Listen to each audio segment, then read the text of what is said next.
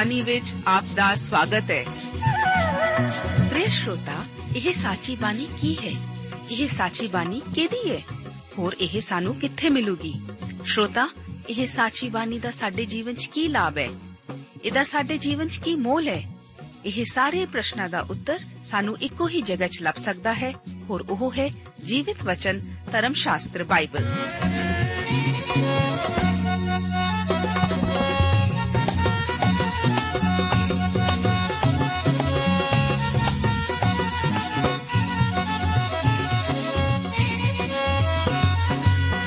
ਧਰਮ ਸ਼ਾਸਤਰ ਬਾਈਬਲ।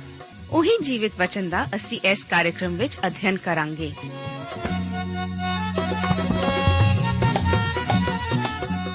ਤੇ ਹੁਣ ਪਵਿੱਤਰ ਸ਼ਾਸਤਰ ਬਾਈਬਲ ਦਾ ਅਧਿਐਨ ਸ਼ੁਰੂ ਕਰਨ ਤੋਂ ਪਹਿਲਾਂ, ਆਈਏ ਅਸੀਂ ਆਪਣੇ ਮਨਾਂ ਨੂੰ ਤਿਆਰ ਕਰੀਏ ਇਸ ਭਜਨ ਦੁਆਰਾ।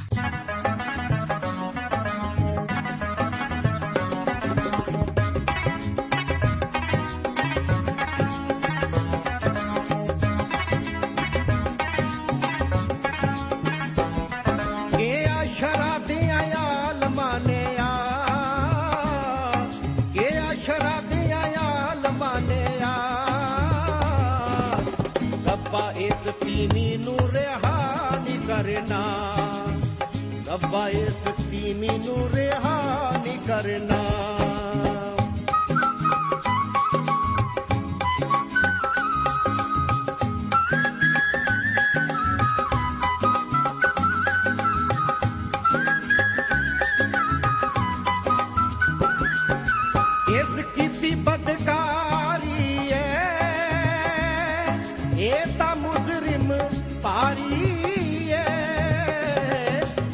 ਸ਼ੋਹਰ ਹਕੀਕੀ ਨੂੰ?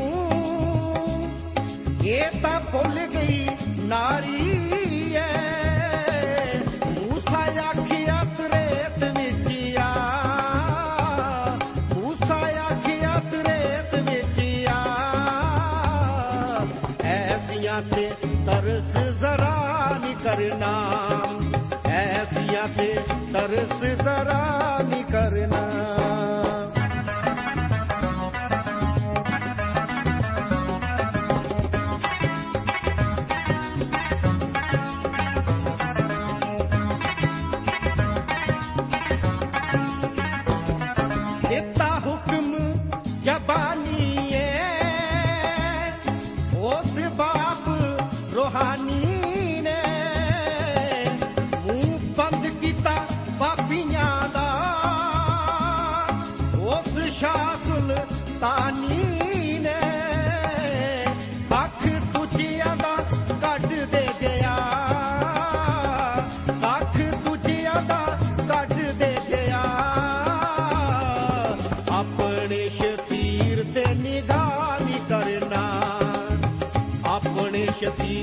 ਸ਼ਤੀਰ ਤੇ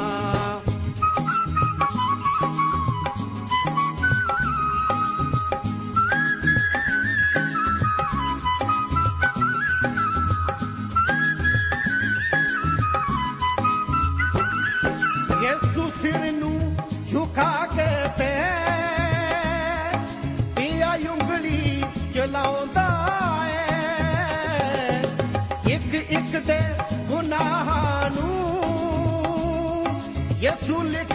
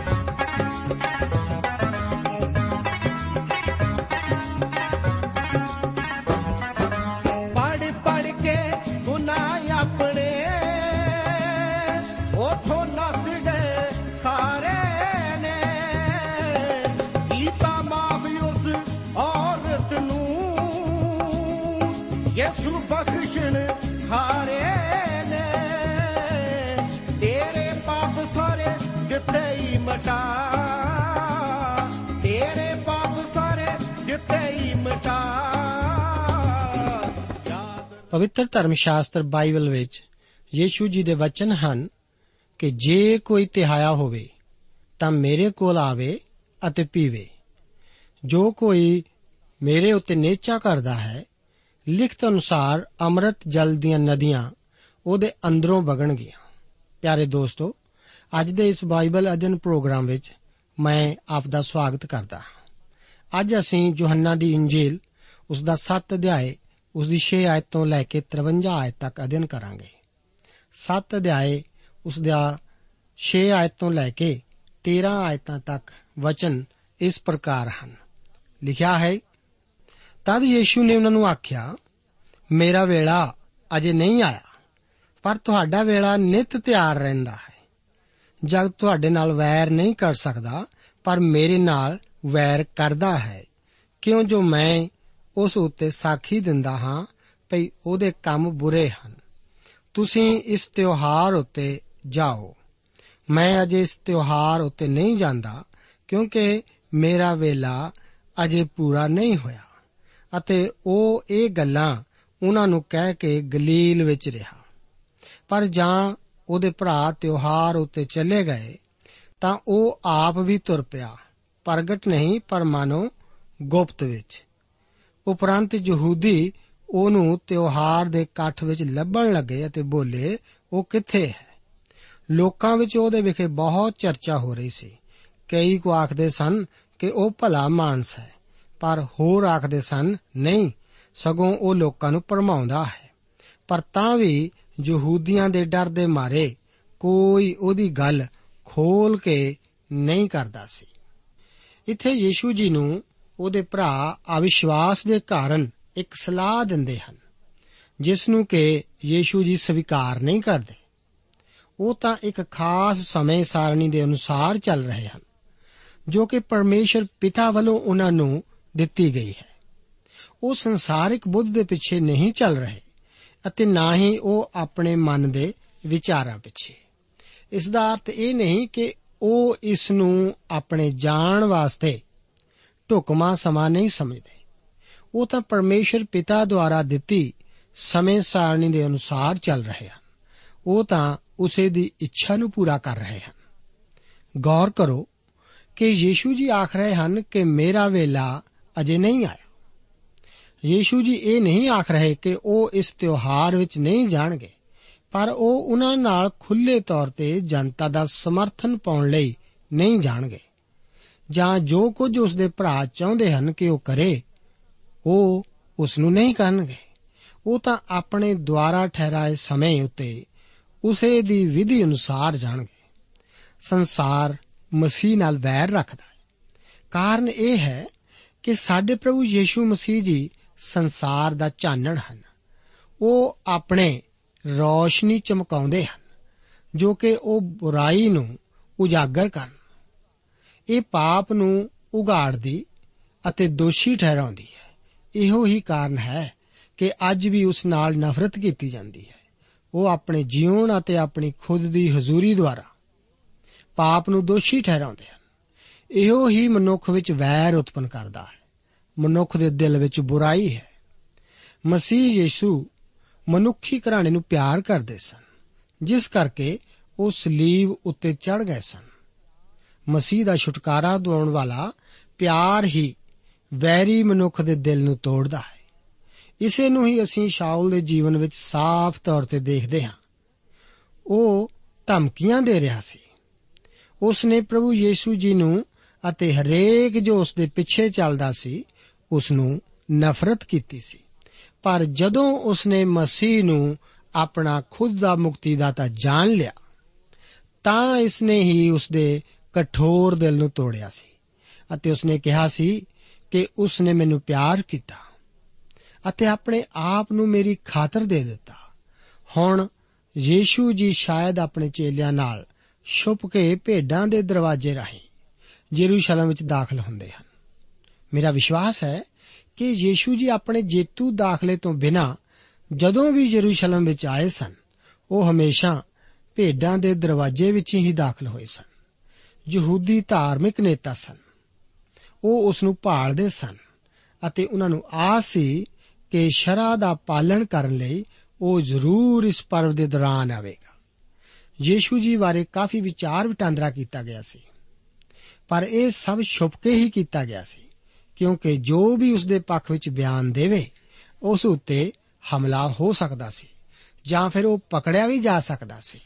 ਅੱਗੇ 14 ਤੋਂ ਲੈ ਕੇ 24 ਆਇਤਾਂ ਵਿੱਚ ਪਰਮੇਸ਼ਵਰ ਦੇ ਵਚਨ ਇਸ ਪ੍ਰਕਾਰ ਹਨ। ਤਿਉਹਾਰ ਦੇ ਦਿਨ ਹੁਣ ਅੱਧੇ ਦਿਨ ਬੀਤ ਗਏ ਸਨ ਕਿ ਯੀਸ਼ੂ ਹੈਕਲ ਵਿੱਚ ਜਾ ਕੇ ਉਪਦੇਸ਼ ਦੇਣ ਲੱਗਾ। ਜਾਂ ਯਹੂਦੀ ਆਚਰਜ ਮੰਨ ਕੇ ਬੋਲੇ, ਬਿਨ ਪੜੇ ਇਹਨੂੰ ਵਿਦਿਆ ਕਿੱਥੋਂ ਆਈ ਹੈ? ਸੋ ਯੀਸ਼ੂ ਨੇ ਉਹਨਾਂ ਨੂੰ ਉੱਤਰ ਦਿੱਤਾ ਕਿ, ਮੇਰੀ ਸਿੱਖਿਆ ਮੇਰੀ ਆਪਣੀ ਨਹੀਂ, ਸਗੋਂ ਉਹਦੀ ਹੈ ਜਿਨ ਮੈਨੂੰ ਘੱਲਿਆ।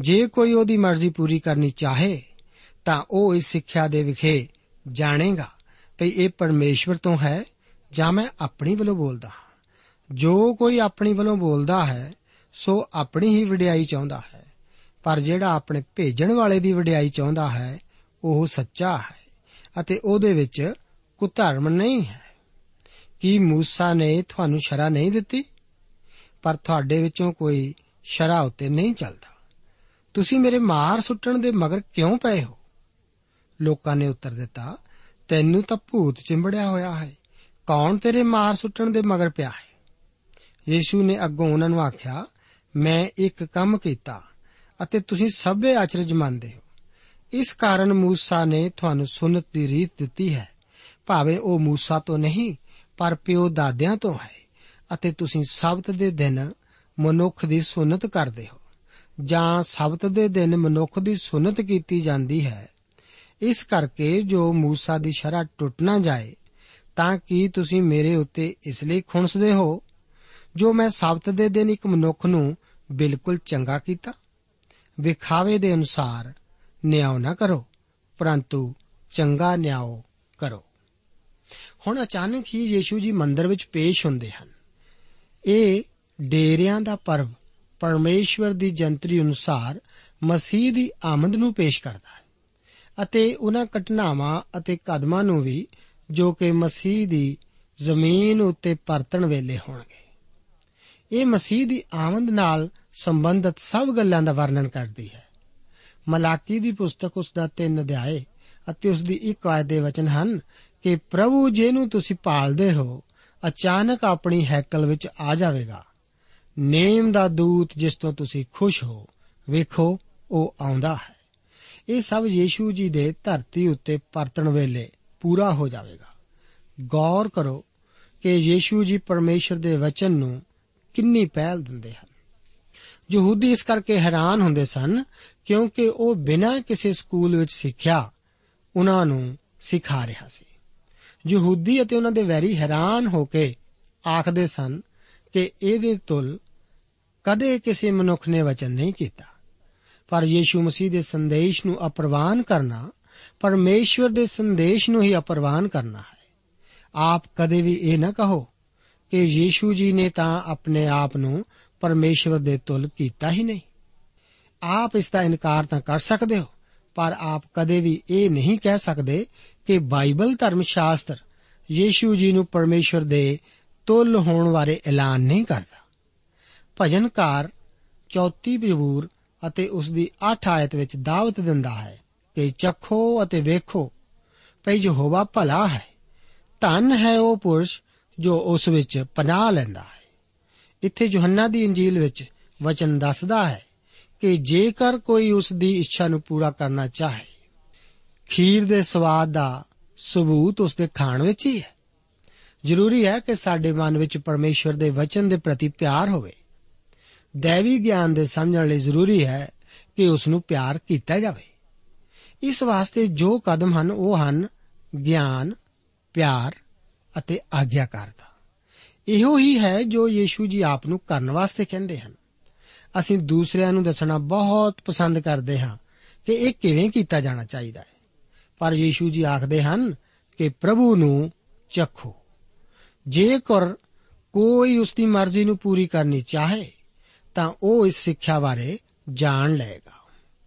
ਪਰਮੇਸ਼ਵਰ ਦੇ ਵਚਨ ਦਾ ਕ੍ਰਿਸ਼ਮਾ ਇਹੀ ਹੈ ਦੋਸਤ, ਜੇਕਰ ਆਪ ਚਾਹੁੰਦੇ ਹੋ ਤਾਂ ਪਰਮੇਸ਼ਵਰ ਇਸ ਨੂੰ ਤੁਹਾਡੇ ਵਾਸਤੇ ਸੱਚ ਸੱਚ ਬਣਾਵੇਗਾ। ਪਵਿੱਤਰ ਆਤਮਾ ਇਸ ਨੂੰ, ਇਸ ਬਾਰੇ ਆਪ ਨੂੰ ਨਿਸ਼ਚਿਤਤਾ ਦੇਵੇਗਾ। ਪਰ ਸਵਾਲ ਤਾਂ ਅਸਲ ਵਿੱਚ ਇਹ ਹੈ ਕਿ ਕੀ ਮਨੁੱਖ ਪਰਮੇਸ਼ਵਰ ਨੂੰ ਸੁਣਨ ਦੀ ਖਾਹਿਸ਼ ਰੱਖਦੇ ਹਨ? ਜੇਕਰ ਉਹ ਖਾਹਿਸ਼ ਰੱਖਣ, ਤਾਂ ਪਰਮੇਸ਼ਵਰ ਉਹਨਾਂ ਨਾਲ ਆਪਣੇ ਵਚਨ ਦੁਆਰਾ ਬੋਲੇਗਾ। ਤਦ ਹੀ ਉਹ ਯੀਸ਼ੂ ਮਸੀਹ ਜੀ ਨੂੰ ਕਬੂਲ ਕਰਨਗੇ, ਜੋ ਕਿ ਪਿਤਾ ਬਾਰੇ ਗੱਲਾਂ ਕਰਨ ਆਇਆ।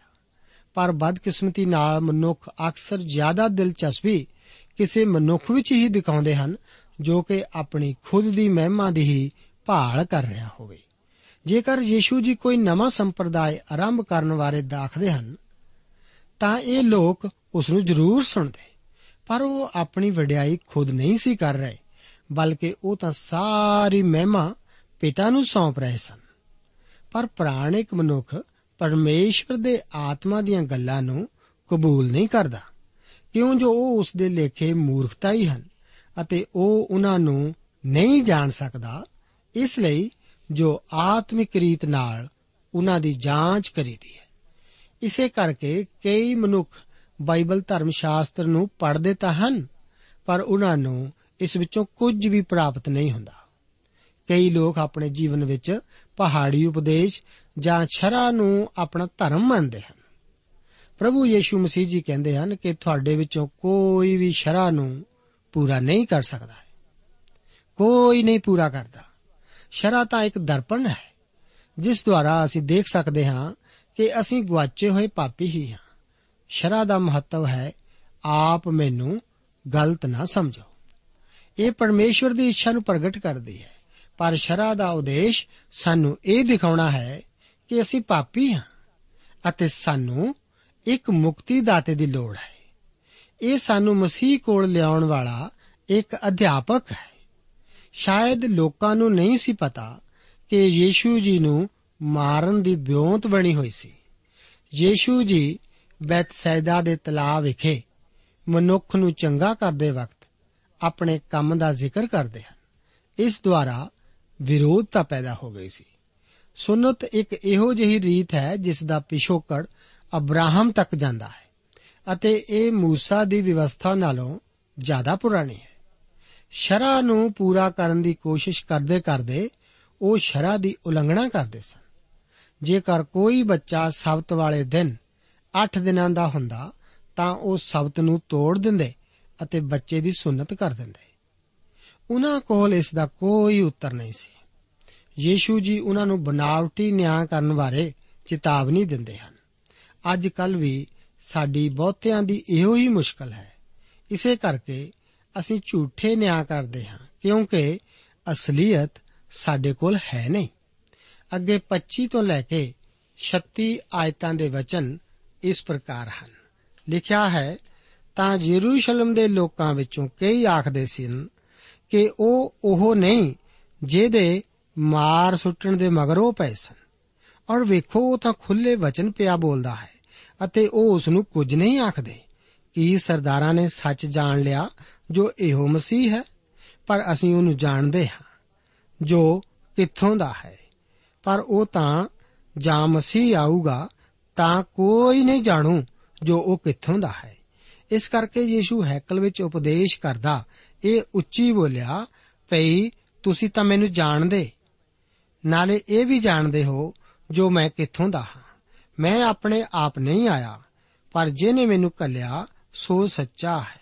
ਜਿਹਨੂੰ ਤੁਸੀਂ ਨਹੀਂ ਜਾਣਦੇ, ਮੈਂ ਉਹਨੂੰ ਜਾਣਦਾ ਹਾਂ ਕਿਉਂ ਜੋ ਮੈਂ ਉਹਦੀ ਵੱਲੋਂ ਹਾਂ। ਅਤੇ ਉਹਨੇ ਮੈਨੂੰ ਕੱਲਿਆ ਤਦ ਉਹ ਉਸ ਦੇ ਫੜਨ ਦੇ ਮਗਰ ਪਏ, ਪਰ ਕਿਨੇ ਉਸ ਉੱਤੇ ਹੱਥ ਨਾ ਪਾਇਆ, ਇਸ ਲਈ ਜੋ ਉਸ ਦਾ ਵੇਲਾ ਅਜੇ ਨਹੀਂ ਸੀ ਆਇਆ। ਪਰ ਉਹਨਾਂ ਲੋਕਾਂ ਵਿੱਚੋਂ ਬਹੁਤਿਆਂ ਨੇ ਉਸ ਉੱਤੇ ਨੇਚਾ ਕੀਤੀ ਅਤੇ ਬੋਲੇ ਕਿ ਜਾਂ ਮਸੀਹ ਆਊਗਾ, ਤਾਂ ਭਲਾ ਉਹ ਉਹਨਾਂ ਨਿਸ਼ਾਨਾਂ ਨਾਲੋਂ ਜਿਹੜੇ ਇਸਨੇ ਵਿਖਾਲੇ ਹਨ, ਕੁਝ ਵੱਧ ਵਿਖਾਲੂ। ਫਰੀਸੀਆਂ ਨੇ ਉਹਦੇ ਵਿਖੇ ਲੋਕਾਂ ਦੀ ਇਹ ਚਰਚਾ ਸੁਣੀ ਤਾਂ ਪ੍ਰਧਾਨ ਜਾਜਕਾਂ ਅਤੇ ਫਰੀਸੀਆਂ ਨੇ ਸਿਪਾਹੀ ਕੱਲੇ ਜੋ ਉਹਨੂੰ ਫੜ ਲੈਣ। ਸੋ ਯੀਸ਼ੂ ਨੇ ਆਖਿਆ, ਅਜੇ ਥੋੜਾ ਚਿਰ ਮੈਂ ਤੁਹਾਡੇ ਨਾਲ ਹਾਂ ਅਤੇ ਜਿਨ ਮੈਨੂੰ ਕੱਲਿਆ ਉਹਦੇ ਕੋਲ ਚੱਲਿਆ ਜਾਂਦਾ ਹਾਂ। ਤੁਸੀਂ ਮੈਨੂੰ ਭਾਲੋਗੇ ਅਤੇ ਮੈਨੂੰ ਨਾ ਲੱਭੋਗੇ, ਪਰ ਜਿੱਥੇ ਮੈਂ ਹਾਂ, ਤੁਸੀਂ ਨਹੀਂ ਆ ਸਕਦੇ। ਉਪਰੰਤ ਯਹੂਦੀਆਂ ਨੇ ਆਪਸ ਵਿੱਚ ਆਖਿਆ ਉਹ ਕਿੱਥੇ ਜਾਊ ਜੋ ਅਸੀਂ ਉਹਨੂੰ ਨਾ ਲੱਭਾਂਗੇ? ਭਲਾ ਉਹ ਉਹਨਾਂ ਕੋਲ ਜਾਊ ਜਿਹੜੇ ਜੁਨਾਨੀਆਂ ਵਿੱਚ ਖਿੰਡੇ ਹੋਏ ਹਨ ਅਤੇ ਜੁਨਾਨੀਆਂ ਨੂੰ ਉਪਦੇਸ਼ ਕਰੂ? ਇਹ ਕੀ ਗੱਲ ਹੈ ਜਿਹੜੀ ਉਹਨੇ ਆਖੀ ਕਿ ਤੁਸੀਂ ਮੈਨੂੰ ਭਾਲੋਗੇ ਅਤੇ ਮੈਨੂੰ ਨਾ ਲੱਭੋਗੇ, ਪਰ ਜਿੱਥੇ ਮੈਂ ਹਾਂ, ਤੁਸੀਂ ਨਹੀਂ ਆ ਸਕਦੇ ਹੁਣ ਅਸੀਂ ਦੇਖਦੇ ਹਾਂ ਕਿ ਯੀਸ਼ੂ ਜੀ ਦੇ ਵਿਅਕਤੀਤਵ ਬਾਰੇ ਵੱਖ-ਵੱਖ ਵਿਚਾਰ ਹਨ। ਯੀਸ਼ੂ ਜੀ ਆਖ ਰਹੇ ਹਨ ਕਿ ਕੀ ਤੁਸੀਂ ਸੱਚਮੁੱਚ ਮੈਨੂੰ ਜਾਣਦੇ ਹੋ? ਆਪ ਸੋਚਦੇ ਹੋ ਕਿ ਆਪ ਮੈਨੂੰ ਜਾਣਦੇ ਹੋ? ਆਪ ਮੈਨੂੰ ਦੇਖਦੇ ਹੋ, ਪਰ ਅਸਲ ਵਿੱਚ ਤੁਸੀਂ ਮੈਨੂੰ ਨਹੀਂ ਜਾਣਦੇ। ਆਪ ਸੋਚਦੇ ਹੋ ਕਿ ਆਪ ਨੂੰ ਪਤਾ ਹੈ ਕਿ ਮੈਂ ਕਿੱਥੋਂ ਆਇਆ ਹਾਂ, ਪਰ ਅਸਲ ਵਿੱਚ ਆਪ ਨਹੀਂ ਜਾਣਦੇ ਹੋ। ਇਹ ਕਿੰਨਾ ਰੋਚਕ ਹੈ ਕਿ ਭਾਵੇਂ ਉਹ ਯੀਸ਼ੂ ਜੀ ਨੂੰ ਪਕੜਨ ਲਈ ਇੱਛਾ ਰੱਖਦੇ ਸਨ, ਪਰ ਫਿਰ ਵੀ ਉਸ ਦੀ ਘੜੀ ਦੇ ਆਉਣ ਤੋਂ ਪਹਿਲਾਂ ਉਹ ਉਸ ਨੂੰ ਛੂ ਵੀ ਨਹੀਂ ਸੀ ਸਕੇ। ਹੁਣ ਯੀਸ਼ੂ ਜੀ ਕਹਿੰਦੇ ਹਨ ਕਿ ਉਹ ਉਹਨਾਂ ਨੂੰ ਛੱਡ ਜਾਣਗੇ। ਇਹ ਤਾਂ ਉਹ ਆਪਣੇ ਦੁਬਾਰਾ ਜੀ ਉੱਠਣ ਅਤੇ ਉੱਪਰ ਚੁੱਕੇ ਜਾਣ ਬਾਰੇ ਆਖ ਰਹੇ ਹਨ। ਕੀ ਆਪਨੇ ਗੌਰ ਕੀਤਾ ਹੈ ਕਿ ਉਸ ਦੀ ਸਲੀਬੀ ਮੌਤ ਤੋਂ ਬਾਅਦ ਸਿਰਫ ਪਿਆਰ ਕਰਨ ਵਾਲੇ ਹੱਥਾਂ ਨੇ ਹੀ ਉਸ ਨੂੰ ਛੂਇਆ ਸੀ? ਸਿਰਫ ਪਿਆਰ ਕਰਨ ਵਾਲੀਆਂ ਅੱਖਾਂ ਨੇ ਹੀ ਉਸ ਨੂੰ ਦੇਖਿਆ ਸੀ? ਮੈਨੂੰ ਤਾਂ ਇੱਕ ਮਜ਼ਾਕ ਹੀ ਜਾਪਦਾ ਹੈ। ਉਹਨਾਂ ਨੂੰ ਨਹੀਂ ਸੀ ਪਤਾ ਯੀਸ਼ੂ ਜੀ ਉਹਨਾਂ ਕੋਲੋਂ ਛੁਪ ਸਕਦੇ ਸਨ। ਹੁਣ ਇਹ ਇਸ ਪਰਵ ਦੇ ਆਖਰੀ ਦਿਨ ਹੁੰਦਾ ਸੀ ਕਿ ਉਹ ਉਸ ਦਿਨ ਹੈਕਲ ਵਿੱਚ ਦੁੱਗਣਾ ਪਾਣੀ ਡੋਲਦੇ ਸਨ। ਮੇਰੇ ਵਿਚਾਰ ਅਨੁਸਾਰ ਇਹਨਾਂ ਸ਼ਬਦਾਂ ਦਾ ਉਚਾਰਨ ਕਰਨ ਵਕਤ ਯੀਸ਼ੂ ਜੀ ਗਿੱਟੇ-ਗਿੱਟੇ ਪਾਣੀ ਵਿੱਚ ਖੜੇ ਹੋਣਗੇ। ਇਸ ਸਮੇਂ ਉਹ ਇਸ ਅਸਲੀਅਤ ਦਾ ਜਸ਼ਨ ਮਨਾ ਰਹੇ ਸਨ ਕਿ ਪਰਮੇਸ਼ਵਰ ਨੇ ਇਸرائیਲੀਆਂ ਦੀ ਉਜਾੜ ਵਿੱਚ ਭਿਆਨਕ ਯਾਤਰਾ ਦੇ ਦੌਰਾਨ ਉਹਨਾਂ ਨੂੰ ਪਥਰੀਲੀ ਢਿੱਗ ਤੋਂ ਪਾਣੀ ਪਿਲਾਇਆ ਸੀ। ਪੌਲਸ ਆਖਦਾ ਹੈ ਕਿ ਇਹ ਢਿੱਗ ਮਸੀਹ ਸੀ। ਉਹੀ ਹੈ ਜੋ ਕਿ ਅਸਲੀ ਪਾਣੀ, ਭਾਵ ਜੀਵਨ ਦਾ ਪਾਣੀ ਦਿੰਦਾ ਹੈ। ਅੱਗੇ 36 ਤੋਂ ਲੈ ਕੇ 44 ਆਇਤਾਂ ਦੇ ਵਚਨ ਪਰਮੇਸ਼ਵਰ ਦੇ ਵਚਨ ਇਸ ਪ੍ਰਕਾਰ ਹਨ। ਲਿਖਿਆ ਹੈ, ਪਿਛਲੇ ਦਿਨ ਜਿਹੜਾ ਤਿਉਹਾਰ ਦਾ ਵੱਡਾ ਦਿਨ ਸੀ, ਜੀਸ਼ੂ ਖੜਾ ਹੋਇਆ ਅਤੇ ਇਹ ਕਹਿ ਕੇ ਉੱਚੀ ਬੋਲਿਆ, ਭਈ ਜੇ ਕੋਈ ਤਿਹਾਇਆ ਹੋਵੇ ਤਾਂ ਮੇਰੇ ਕੋਲ ਆਵੇ ਅਤੇ ਪੀਵੇ। ਜੇ ਕੋਈ ਮੇਰੇ ਉੱਤੇ ਨਿਚਾ ਕਰਦਾ ਹੈ, ਲਿਖਤ ਅਨੁਸਾਰ ਅੰਮ੍ਰਿਤ ਜਲ ਦੀਆਂ ਨਦੀਆਂ ਉਹਦੇ ਅੰਦਰੋਂ ਵਗਣਗੀਆਂ। ਪਰ ਉਹਨੇ ਇਹ ਗੱਲ ਆਤਮਾ ਦੇ ਵਿਖੇ ਆਖੀ, ਜਿਹੜਾ ਉਹਨਾਂ ਨੂੰ ਪ੍ਰਾਪਤ ਹੋਣਾ ਸੀ, ਜਿਨ੍ਹਾਂ ਉਸ ਉੱਤੇ ਨੇਚਾ ਕੀਤੀ, ਕਿਉਂਕਿ ਆਤਮਾ ਅਜੇ ਦਿੱਤਾ ਨਾ ਗਿਆ ਸੀ। ਇਸ ਲਈ ਜੋ ਯੀਸ਼ੂ ਦਾ ਤੇਜ ਅਜੇ ਪ੍ਰਕਾਸ਼ ਨਹੀਂ ਸੀ ਹੋਇਆ, ਤਾਂ ਭੀੜ ਵਿੱਚੋਂ ਕਈਆਂ ਨੇ ਇਹ ਗੱਲਾਂ ਸੁਣ ਕੇ ਆਖਿਆ, ਸੱਚੀ ਮੁੱਚੀ ਇਹ ਉਹ ਨਵੀ ਹੈ। ਦੂਜਿਆਂ ਨੇ ਆਖਿਆ, ਇਹ ਮਸੀਹ ਹੈ। ਪਰ ਕਈਆਂ ਨੇ ਆਖਿਆ, ਭਲਾ ਮਸੀਹ ਗਲੀਲ ਵਿੱਚੋਂ ਆਉਂਦਾ ਹੈ। ਕੀ ਕਤੇਬ ਨੇ ਨਹੀਂ ਆਖਿਆ, ਜੋ ਮਸੀਹ ਦਾਊਦ ਦੀ ਅੰਸ਼ ਵਿੱਚੋਂ ਅਤੇ ਬੈਤਲਹਿਮ ਦੀ ਨਗਰੀ ਤੋਂ ਜਿੱਥੇ ਦਾਊਦ ਸੀ, ਆਉਂਦਾ ਹੈ? ਸੋ ਉਹਦੇ ਕਾਰਨ ਲੋਕਾਂ ਵਿੱਚ ਫੁੱਟ ਪੈ ਗਈ ਅਤੇ ਉਹਨਾਂ ਵਿੱਚੋਂ ਕਿੰਨੇ ਚਾਹੁੰਦੇ ਸਨ ਕਿ ਇਹਨੂੰ ਫੜ ਲਈਏ, ਪਰ ਕਿਸੇ ਨੇ ਉਸ ਉੱਤੇ ਹੱਥ ਨਾ ਪਾਏ। ਮੇਰੇ ਦੋਸਤ, ਇਹੀ ਆਜ਼ਾਦ ਇੱਛਾ ਹੈ। ਕਿਸੇ ਮਨੁੱਖ ਤੋਂ ਭਾਵ ਆਪ ਤੋਂ ਹੈ। ਪਰਮੇਸ਼ਰ ਆਪ ਲਈ ਇੱਕ ਵਰਦਾਨ ਪੇਸ਼ ਕਰ ਰਿਹਾ ਹੈ। ਇੱਥੇ ਚੋਣ ਵੀ ਹੈ। ਜੇਕਰ ਕੋਈ ਪਿਆਸਾ ਹੋਵੇ, ਕੀ ਆਪ ਨੂੰ ਪਿਆਸ ਹੈ? ਜੇਕਰ ਕੋਈ ਪਿਆਸਾ ਹੋਵੇ, ਕੀ ਆਪ ਨੂੰ ਪਿਆਸ ਹੈ? ਕੀ ਆਪ ਸੰਸਾਰ ਖੂਹਾਂ ਤੋਂ ਪੀਂਦੇ ਪੀਂਦੇ ਸੰਤੁਸ਼ਟ ਨਹੀਂ ਹੋ ਜਾਏ? ਆਪ ਮਸੀਹ ਕੋਲ ਆ ਕੇ ਉਸ ਕੋਲੋਂ ਪੀ ਸਕਦੇ ਹੋ। ਅਤੇ ਆਪ ਨੂੰ ਆਪਣਾ ਮੁਕਤੀ ਦਾਤਾ ਕਬੂਲ ਕਰ ਸਕਦੇ। ਹੋ ਪਵਿੱਤਰ ਆਤਮਾ ਪਿੰਤੇਕੁਸ ਦੇ ਦਿਨ ਤੀਕ ਨਹੀਂ ਸੀ ਆਇਆ।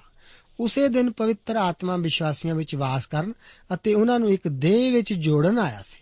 ਪਵਿੱਤਰ ਆਤਮਾ ਦਾ ਆਉਣਾ ਸਾਨੂੰ ਇਹ ਭਰੋਸਾ ਦਿਲਾਉਂਦਾ ਹੈ ਕਿ ਯੀਸ਼ੂ ਜੀ ਵਾਪਸ ਪਿਤਾ ਦੇ ਸਿੰਘਾਸਨ ਉੱਤੇ ਬਿਰਾਜਮਾਨ ਹੋਏ ਸਨ।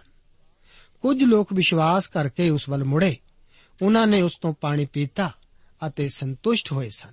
ਇਸੇ ਤਰ੍ਹਾਂ ਅੱਜ ਵੀ ਕੁਝ ਵਿਸ਼ਵਾਸ ਕਰਦੇ ਅਤੇ ਕੁਝ ਨਹੀਂ ਕਰਦੇ ਹਨ। ਯੀਸ਼ੂ ਜੀ ਦਾਊਦ ਦੀ ਸੰਤਾਨ ਅਤੇ ਬੈਤਲਹਿਮ ਤੋਂ ਸਨ, ਪਰ ਉਹ ਆਪਣੀ ਆਰੰਭਕ ਸੇਵਾ ਲਈ ਬੈਤਲਹਿਮ ਵਿੱਚ ਨਹੀਂ ਠਹਿਰੇ ਰਹੇ। ਇਹੋ ਹੀ ਉਹ ਜੋ ਉਹਨਾਂ ਨੂੰ ਦਾਵਤ ਦਿੰਦਾ ਹੈ ਕਿ ਉਹ ਆਉਣ ਅਤੇ ਆ ਕੇ ਉਸ ਤੋਂ ਪੀਣ। ਜੇਕਰ ਇਹਨਾਂ ਲੋਕਾਂ ਵਿੱਚ ਸੱਚਮੁੱਚ ਜਾਣਨ ਦੀ ਖਾਹਿਸ਼ ਹੁੰਦੀ, ਤਾਂ ਉਹ ਜਾਣ ਚੁੱਕੇ ਹੁੰਦੇ। ਕਿ ਯੀਸ਼ੂ ਜੀ ਦੇ ਬੈਤਲਹਿਮ ਵਿੱਚ ਜਨਮ ਲੈਣਾ, ਉਹਨਾਂ ਦੁਆਰਾ ਉਸਨੇ ਭਵਿੱਖਬਾਣੀਆਂ ਨੂੰ ਪੂਰਾ ਕਰਨਾ ਸੀ। ਪਰ ਇਹ ਤਾਂ ਇਤਰਾਜ਼ ਲਗਾ ਰਹੇ ਸਨ, ਜਦੋਂ ਤੱਕ ਯੀਸ਼ੂ ਜੀ ਇਸ ਧਰਤੀ ਉੱਤੇ ਰਾਜ ਕਰਨ ਵਾਪਸ ਨਹੀਂ ਆਉਂਦੇ, ਤਦੋਂ ਤੱਕ ਲੋਕ ਵੱਖ-ਵੱਖ ਵਿਚਾਰ ਹੀ ਯੀਸ਼ੂ ਜੀ ਬਾਰੇ ਰੱਖਦੇ ਰਹਿਣਗੇ। ਇਸ ਤੋਂ ਬਾਅਦ 45 ਤੋਂ ਲੈ ਕੇ 53 ਆਇਤਾਂ ਦੇ ਵਚਨ ਇਸ ਪ੍ਰਕਾਰ ਹਨ। ਲਿਖਿਆ ਹੈ, ਉਪਰੰਤ ਉਹ ਸਿਫਾਈ ਪ੍ਰਧਾਨ ਜਾਜਕਾਂ ਅਤੇ ਫਰੀਸੀਆਂ ਕੋਲ ਆਏ ਅਤੇ ਉਹਨਾਂ ਨੇ ਉਹਨਾਂ ਨੂੰ ਆਖਿਆ, ਤੁਸੀਂ ਉਹਨੂੰ ਕਿਉਂ ਨਾ ਲਿਆਏ? ਸਿਪਾਹੀਆਂ ਨੇ ਉੱਤਰ ਦਿੱਤਾ, ਇਹਦੇ ਤੋਂ ਕਦੇ ਕਿਸੇ ਮਨੁੱਖ ਨੇ ਵਚਨ ਨਹੀਂ ਕੀਤਾ। ਤਾਂ ਫਰੀਸੀਆਂ ਨੇ ਉਹਨਾਂ ਨੂੰ ਉੱਤਰ ਦਿੱਤਾ ਕਿ ਤੁਸੀਂ ਵੀ ਪਰਮਾਏ ਗਏ। ਭਲਾ ਸਰਦਾਰਾਂ ਅਤੇ ਫਰੀਸੀਆਂ ਵਿੱਚੋਂ ਕਿਹਨੇ ਉਹਦੇ ਉੱਤੇ ਨੇਚਾ ਕੀਤੀ ਹੈ? ਪਰ ਲਾਹਣਤ ਹੈ ਇਹਨਾਂ ਲੋਕਾਂ ਉੱਤੇ ਜਿਹੜੇ ਸ਼ਰਾ ਨੂੰ ਨਹੀਂ ਜਾਣਦੇ ਹਨ। ਨਿਕੇਦੁਮਸ ਨੇ ਜਿਹੜਾ ਪਹਿਲਾਂ ਯੀਸ਼ੂ ਦੇ ਕੋਲ ਆਇਆ ਅਤੇ ਉਹਨਾਂ ਵਿੱਚੋਂ ਇੱਕ ਸੀ, ਉਹਨਾਂ ਨੂੰ ਆਖਿਆ ਕਿ ਸਾਡੀ ਸ਼ਰਾ ਕਿਸੇ ਮਨੁੱਖ ਨੂੰ ਉਹਦੀ ਸੁਣਨ ਅਤੇ ਇਹ ਜਾਣਨ ਤੋਂ ਪਹਿਲਾਂ ਭਈ ਉਹ ਕੀ ਕਰਦਾ ਹੈਗਾ, ਦੋਸ਼ੀ ਠਹਿਰਾਉਂਦੀ ਹੈ? ਉਹਨਾਂ ਨੇ ਉਸ ਨੂੰ ਉੱਤਰ ਦਿੱਤਾ, ਭਲਾ ਤੂੰ ਵੀ ਗਲੀਲ ਤੋਂ ਹੈ? ਪਹਾੜ ਅਤੇ ਵੇਖ, ਜੋ ਗਲੀਲ ਵਿੱਚ ਕੋਈ ਨਵੀ ਨਹੀਂ ਉੱਠਦਾ ਹੈ। ਕਿੰਨੀ ਅਦਭੁਤ ਗਵਾਹੀ ਯੀਸ਼ੂ ਜੀ ਦੇ ਬਾਰੇ ਇੱਥੇ ਹੈ ਕਿ ਕਦੇ ਵੀ ਮਨੁੱਖ ਨੇ ਉਸ ਦੇ ਤੁਲ ਵਚਨ ਨਹੀਂ ਕੀਤਾ। ਉਹ ਮਹਾਨ ਅਧਿਆਪਕ ਸਨ, ਪਰ ਸਾਨੂੰ ਇਹ ਸਿੱਖਿਆ ਨਹੀਂ ਬਚਾਉਂਦੀ। ਉਹ ਤਾਂ ਆਪਣੀ ਮੌਤ ਦੇ ਦੁਆਰਾ ਹੀ ਸਾਨੂੰ ਬਚਾਉਂਦਾ ਹੈ। ਯੀਸ਼ੂ ਜੀ ਕੋਲ ਰਾਤ ਨੂੰ ਹੀ ਨਿਕੋਦਿਮਸ ਜੀ ਆਏ ਸੀ। ਉਹ ਇੱਕ ਫਰੀਸੀ ਸੀ ਜੋ ਕਿ ਯੀਸ਼ੂ ਜੀ ਦਾ ਪੱਖ ਲੈਂਦਾ ਸੀ। ਉਹ ਤਾਂ ਤੇਜ ਤੋਂ ਆਏ ਸਨ। ਇਹ ਸਵਰਗ ਤੋਂ ਪਰਮੇਸ਼ਰ ਦਾ ਭੇਜਿਆ ਪੁੱਤਰ ਸੀ। ਕਿਸੇ ਨੇ ਵੀ ਯੀਸ਼ੂ ਨੂੰ ਆਪਣੇ ਘਰ ਆਉਣ ਦੀ ਦਾਵਤ ਨਹੀਂ ਸੀ ਦਿੱਤੀ। ਇਸ ਪਰਵ ਦੀ ਰਾਤ ਯੀਸ਼ੂ ਜੀ ਨੇ ਜੈਤੂਨ ਦੇ ਪਹਾੜ ਉੱਤੇ ਗੁਜ਼ਾਰੀ ਸੀ। ਮੇਰੇ ਦੋਸਤ, ਕੀ ਆਪਨੇ ਯੀਸ਼ੂ ਜੀ ਨੇ ਆਪਣੇ ਘਰ ਤੋਂ ਬਾਹਰ ਹੀ ਰੱਖਿਆ ਹੋਇਆ ਹੈ? ਜਾਂ ਫਿਰ ਕੀ ਆਪਨੇ ਉਸ ਦੀ ਅਦਭੁਤ ਦਾਵਤ ਨੂੰ ਕਬੂਲ ਕਰਕੇ ਪ੍ਰੇਮ ਵਿੱਚ ਜੀਵਨ ਜਿਉਣਾ ਸ਼ੁਰੂ ਕੀਤਾ ਹੈ? ਪ੍ਰਭੂ, ਆਪ ਨੂੰ ਇਹਨਾਂ ਵਚਨਾਂ ਨਾਲ ਬਰਕਤ ਦੇ। ਦੋਸਤੋ, ਸਾਨੂੰ ਉਮੀਦ ਹੈ ਕਿ ਇਹ ਕਾਰਜਕ੍ਰਮ ਤੁਹਾਨੂੰ ਪਸੰਦ ਆਇਆ ਹੋਵੇਗਾ। ਤੇ ਇਹ ਕਾਰਜਕ੍ਰਮ ਸੁਣ ਕੇ ਤੁਹਾਨੂੰ ਬਰਕਤਾਂ ਮਿਲੀਆਂ ਹੋਣਗੀਆਂ। ਜੇ ਤੁਸੀਂ ਇਹ ਕਾਰਜਕ੍ਰਮ ਦੇ ਬਾਰੇ ਕੁਝ ਪੁੱਛਣਾ ਚਾਹੁੰਦੇ ਹੋ, ਤੇ ਸਾਨੂੰ ਇਸ ਪਤੇ ਤੇ ਲਿਖੋ। Program Sachi Bani, post box number 1715 sector 36 Chandigarh 160036 ਪਤਾ ਇੱਕ ਵਾਰ ਫੇਰ ਸੁਣ ਲਓ। Program Sachi Bani, post box number 1715 sector 36 Chandigarh 160036 ਸਾਡਾ ਈਮੇਲ ਪਤਾ ਹੈ punjabi.ttb@twr.in ਪਤਾ ਇੱਕ ਵਾਰ ਫੇਰ ਸੁਣ ਲਓ punjabi.ttb@twr.in ਹੁਣ ਸਾਡੇ ਪ੍ਰੋਗਰਾਮ ਦਾ ਸਮੇਂ ਸਮਾਪਤ ਹੁੰਦਾ ਹੈ ਉਮੀਦ ਹੈ ਅਗਲੇ ਪ੍ਰੋਗਰਾਮ ਵਿੱਚ ਤੁਹਾਡੇ ਨਾਲ ਫੇਰ ਪੇਂਟ ਹੋਏਗੀ। ਰੱਬ ਤੁਹਾਨੂੰ ਬਰਕਤ ਦੇ।